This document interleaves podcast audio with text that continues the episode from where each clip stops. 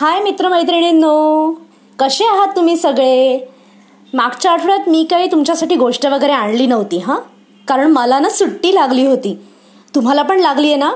मग चला आज आपण गोष्ट ऐकायला पुन्हा सुरुवात करूया. काय मग? करूयात ना? ऐकणार ना तुम्ही सगळे? आजच्या आपल्या गोष्टीचं नाव आहे चांगले शेजारी. तुम्हाला देखील शेजारी असतील हो की नाही? तर चला आपण बघूया या चांगले शेजारी नक्की आहेत तरी कोण? आणि त्यांनी काय केलं आहे? आपल्या गोष्टीचं नाव आहे चांगले शेजारी. एक उंच जांभळाच्या झाडावर कबुतराचं एक कुटुंब राहत होतं.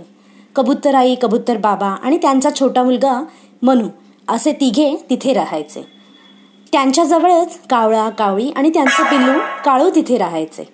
मनू कबुतराचे आई बाबा स्वार्थी होते. मनूला ते कधीही कुणाशी बोलू देत नसत खेळू देत नसत या उलट काळूचे आईबाबा होते. ते काळूला सर्वांशी खेळू देत. खेळणी सर्वांना खेळायला द्यायला शिकवत. एकदा कबुतराचे आईबाबा दाणे आणायला बाहेर गेले होते. मनूला वाटलं की थोडा वेळ काळूशी खेळावं. काळू मनूचं छान जमायचं. दोघं दिवसभर खेळ खेळ खेळायचे. संध्याकाळी मनूचे आईबाबा घरी आले. मनूला काळूशी खेळताना बघून त्यांना खूपच राग आला. मनू त्या घाणेरड्या काळूशी कशाला खेळतोस? तो तुझी खेळणी मोडून टाकेल. आई मनूला रागवत म्हणाली. नाही आई काळू खूप चांगला आहे. तो पण त्यांची खेळणी मला देतो.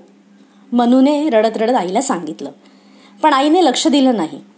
नंतर एकदा हे असंच झालं. मनूचे आई बाबा घरट्यात असताना काळू मनूशी खेळायला आला. पण मनूच्या बाबांनी त्याला खेळू दिलं नाही. काळू तुला अजिबात खेळणी देणार नाही हा? तू ती मोडून टाकशील. हे बघ पुन्हा आमच्या घरी यायचं नाही. ऐकलंस ना नीट? मनूचे बाबा जोरात काळूला ओरडले. काळू रडत रडत घरी गेला. एकदा जंगलात खूप मोठं वादळ आलं. मनूचे आईबाबा दाणे आणायला बाहेर गेले होते. मनू एकटा अगदी घाबरून गेला होता.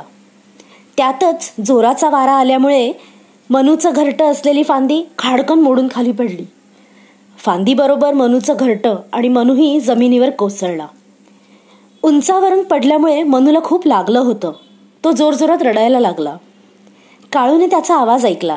त्याने घरट्यातून बघितलं की मनू खाली पडला आहे. त्याने आईबाबांना सांगितले तिघंही लगेच मनूजवळ आले. मनूच्या पंखांमधून रक्त येत होतं. ते लगेच मनूला घेऊन डॉक्टरांकडे गेले. पोपट डॉक्टर काका खूप हुशार होते. त्यांनी मनूच्या पंखांना बँडेज बांधले. दमल्यामुळे मनू लगेच झोपून गेला. इकडे मनूचे आईबाबा घरट्याकडे परत आले. आपलं घरटं खाली पडलेलं बघून ते घाबरलेच. मनू कुठेही दिसत नव्हता. एवढ्यात त्यांना कुणीतरी सांगितलं की मनूला पोपट डॉक्टरांकडे नेलंय. दोघे लगेचच डॉक्टर काकांकडे गेले. तोपर्यंत मनू शांतपणे झोपला होता. काळूचे आईबाबा आणि काळू तिथे बसूनच त्याला थोपटत होते.